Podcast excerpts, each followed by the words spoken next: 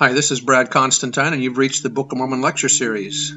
I've been teaching seminary and institute for the last 11 years, and uh, this is an attempt to do a deep dive into the Book of Mormon itself. I'm hoping that you'll find this uplifting and edifying. This is not an official recording of the Church of Jesus Christ of Latter day Saints, but every attempt has been made to be as doctrinally accurate as possible. So if you're ready for a deep dive into the Book of Mormon, here we go.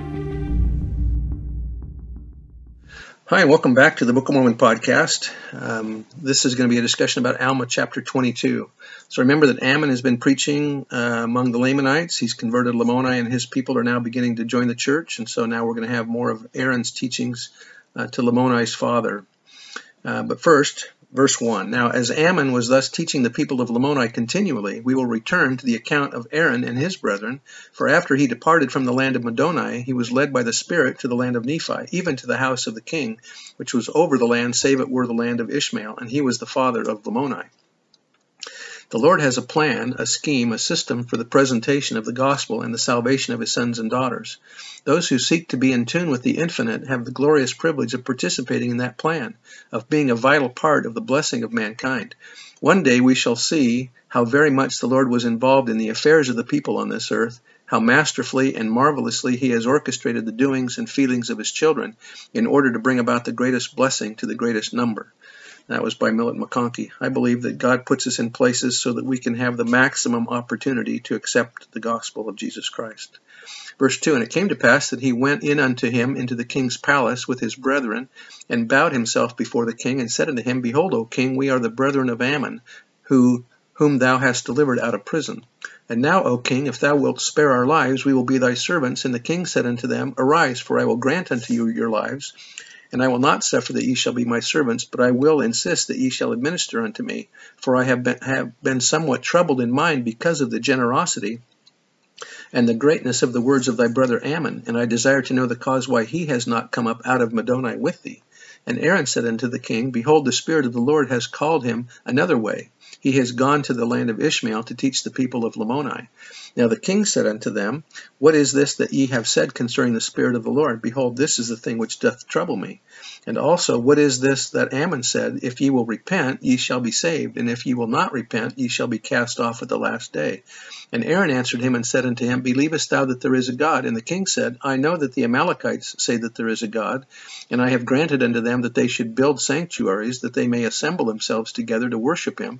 And if thou say that, and if thou, and if now thou sayest there is a God, behold, I will believe.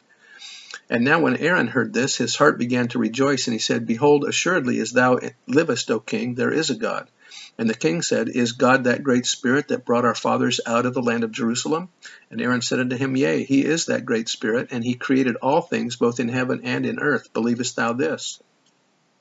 And he said, Yea, I believe that the Great Spirit created all things, and I desire that ye should tell me concerning all those things, all these things, and I will believe thy words.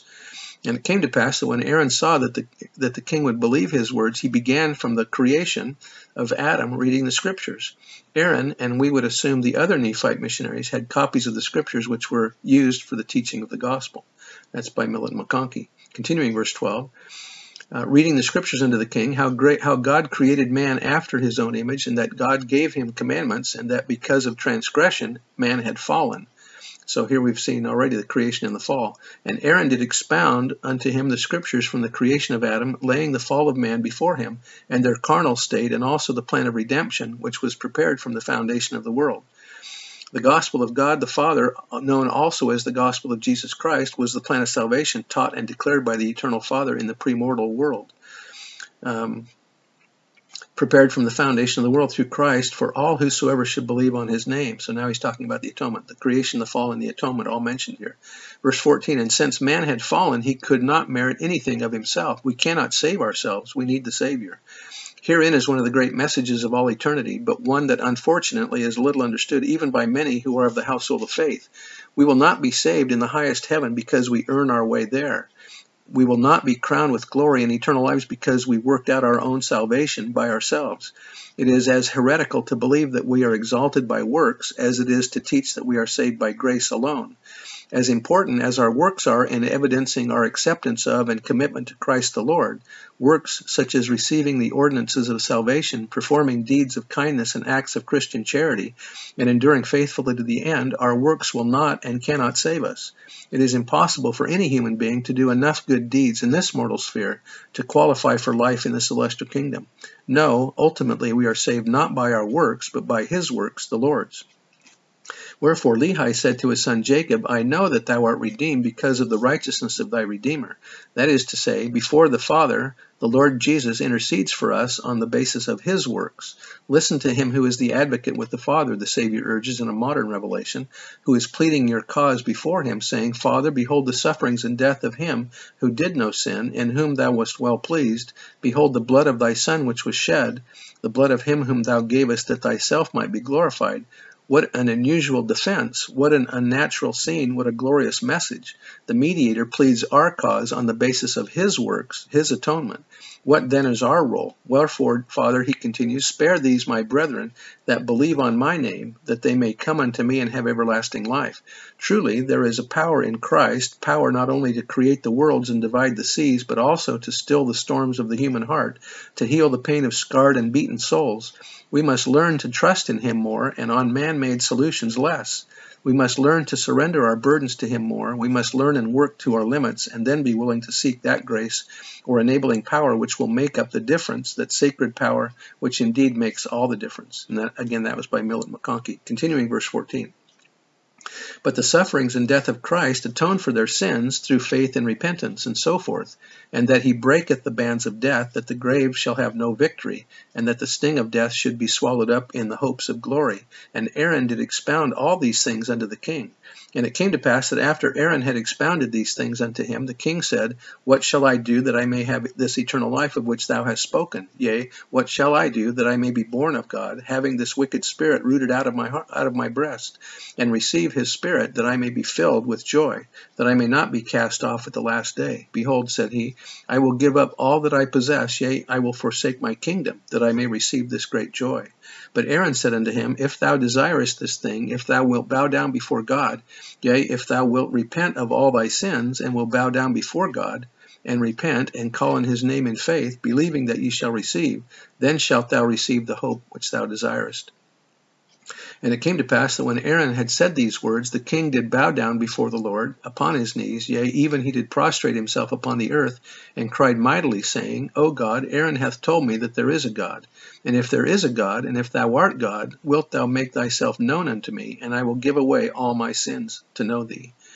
For his life to be spared in chapter 18, he offers one half of his kingdom to Ammon. Now he is offering to give away all of his sins to know God. President Benson said, Each of us must surrender our sins if we are to, to really know Christ. We do not know him until we become like him. There are some, like this king, who must pray until they too have a wicked spirit rooted from them so they can find the same joy. Elder Maxwell said, speaking of the process of coming to know God, we also come to have sufficient faith unto repentance, thereby becoming willing to give away all our sins to know God. These may include activities and endeavors that distract and, de- and deflect us. Getting used to giving away such onerous things is a necessary first step to prepare us for the giving that constitutes eventual consecration. Among some church members, there is, sad to say, a lack of real faith in the living God and in his plan of salvation. This includes the universal need for repentance and remodeling, failure to pay a full tithing, failure to wear the holy temple garments, refusal to work meekly at making a marriage more successful or helping a family to become happier, inordinate resentment of personal trials, trying to serve the Lord without offending the devil or the world, being willing to serve the Lord but only in an, ad, an advisory capacity, failing to sustain the brethren, neglecting prayer, neglecting holy scriptures, neglecting parents, neglecting neighbors, neglecting sacrament meetings, neglecting temple attendance, and so on. Of such happiness draining failures, the common cause at the testing point is the failure to endure it well. When we stop short, we interpret the, the we interrupt the precious process of personal development. Many of us are kept from pers- Many of us are kept from eventual consecration because we mistakenly think that somehow by letting our will be swallowed up in the will of God, we lose our individuality. What we are really worried about, of course, is giving up not self, but selfish things like our roles, our time, our preeminence, and our possessions. No wonder we are instructed by the Savior to lose ourselves. He is only asking us to lose the old self in order to find the new self. It is a question not of one's losing identity, but of finding one's true identity. The submission of one's will is placing on God's altar the only uniquely personal thing one has to place there. The many other things we give are actually the things He has already given or loaned to us. However, when we finally submit ourselves by letting our individual wills be swallowed up in God's will, we will really be giving something to Him. It is the only possession which is truly ours to give. Consecration thus constitutes the only unconditional surrender, which is also a total victory. The almost valiant resemble the valiant, the, except, they, except that they show considerably less consecration and measurably more murmuring. They are less settled spiritually and are more detract, distracted by the world. They progress but do not episodically rather but do so episodically rather than steadily and pause on plateaus. Such is the perfect and fair price exacted of all who truly desire to know God. It is much more difficult an offering to make one of silver and gold. It is an affirmation of the eternal verity that no unclean thing can enter into his presence. It places the promise of eternal life in the reach of all. It excuses nothing and rewards all that has been right and good. And that last part was by Millet McConkie. Continuing um, verse 18, and that I may be raised from the dead and be saved at the last day. And now, when the king had said these words, he was struck as if he was dead. This is a similar experience to uh, King Lamoni. Verse 19, And it came to pass that his servants ran and told the queen all that had happened unto the king. And she came in unto the king, and when she saw him lay as if he were dead, and also Aaron and his brethren standing as though they had been the cause of his fall, she was angry with them, and commanded that her servants, or the servants of the king, should take them and slay them. Now the servants had been the, had seen the cause of the king's fall, therefore they durst not lay their hands on Aaron and his brethren, and they pled with the queen, saying, Why commandest thou that we should slay these men, when behold one of them is mightier than us all? Therefore we we shall fall before them. Now when the queen saw the fear of the servants, she also began to fear exceedingly, lest there should some evil come upon her. And she commanded her servants that they should go and call the people that they might slay Aaron and his brethren. Now when Aaron saw the determination of the queen, he also knowing the hardness of the hearts of the people, feared lest that a multitude should assemble themselves. This is kind of like what happened to Abish in the previous story. Assemble themselves together, and there should be a great contention and a disturbance among them. Therefore he put forth his hand and raised the king from the earth, and said unto him, Stand. And he stood upon his feet, receiving his strength. Now this was done in the presence of the queen and many of the servants, and when they saw it, they greatly marveled, and began to fear. And the king stood forth, and began to minister unto them, and he did minister unto them, insomuch that his whole household were converted unto the Lord. Now there was a, a, multitude gathered together because of the commandment of the queen, and there began to be great murmurings among them because of Aaron and his brethren. But the king stood forth among them and ministered unto them, and they were pa pacified towards Aaron and those who were with him. And it came to pass that when the king saw that the people were pacified, he caused that Aaron and his brethren should stand forth in the midst of the multitude, and that they should preach the word unto them. And it came to pass that the king sent a proclamation throughout all the land amongst all his people, who were in all his land, who were in all the regions round about, which were bordering even to the sea, and on to see I'm sorry, even to the sea on the east and on the west, and which was divided from the land of Zarahemla by a narrow strip of wilderness, which ran from the sea east even to the sea west, and round about on the borders of the seashore, and the borders of the wilderness, which was on the north by the land of Zarahemla, through the borders of Manti, by the head of the river Sidon, running from the east towards the west, and thus were the Lamanites and the Nephites divided. Hope you got that. Did you have your map out while I was reading that? 28. Now the more idle part of the Lamanites lived in the wilderness and dwelt in tents, and they were spread through the wilderness on the west in the land of Nephi, yea, and also on the west of the land of Zarahemla, in the borders by the seashore, and on the west in the land of Nephi, in the place of their fathers' first inheritance, and thus bordering along the, by the seashore. And also there were many Lamanites on the, on the east by the seashore, whither the Nephites had driven them. And thus the Nephites were nearly surrounded by the Lamanites. Nevertheless, the Nephites had taken possession of all the northern parts of the land bordering on the wilderness at the, at the head of the river Sidon, from the east to the west, round about on the wilderness side, on the north, even until they came to the land which they called Bountiful and it bordered upon the land which they called Desolation, it being so far northward that it came into the land which had been peopled and been destroyed, of whose bones we have spoken, which was discovered by the people of Zarahemla, it being the place of their first landing. In other words, that's where the Jaredite bones were found. And they came from there up into the south wilderness. Thus the land of the northward was called desolation, and the land on the southward was called bountiful, it being the wilderness which is filled with all manner of wild animals of every kind, a part of which had come from the land northward for food. And now it was only the distance of a day and a half's journey for a Nephite on the line Bountiful and the, and the land Desolation from the east to the west sea, and thus the land of Nephi and the land of Zarahemla were nearly surrounded by water, there being a small neck of land between the land Zarah, uh, northward and the land southward. Now, in, in talking about the geography of the Book of Mormon, we have to keep in mind that even though we have a lot of descriptions here of north and south and seashores and so on, that when the, the destruction happened among the Nephites uh, and the earthquakes that occurred at the at the crucifixion of Christ, that uh, the whole topography of the land changed, the whole geography of the land changed. So you can't uh, pinpoint anymore uh, any places that this may may have been, uh, because all of that would have been totally changed uh, from that earthquake and total total destruction that occurred.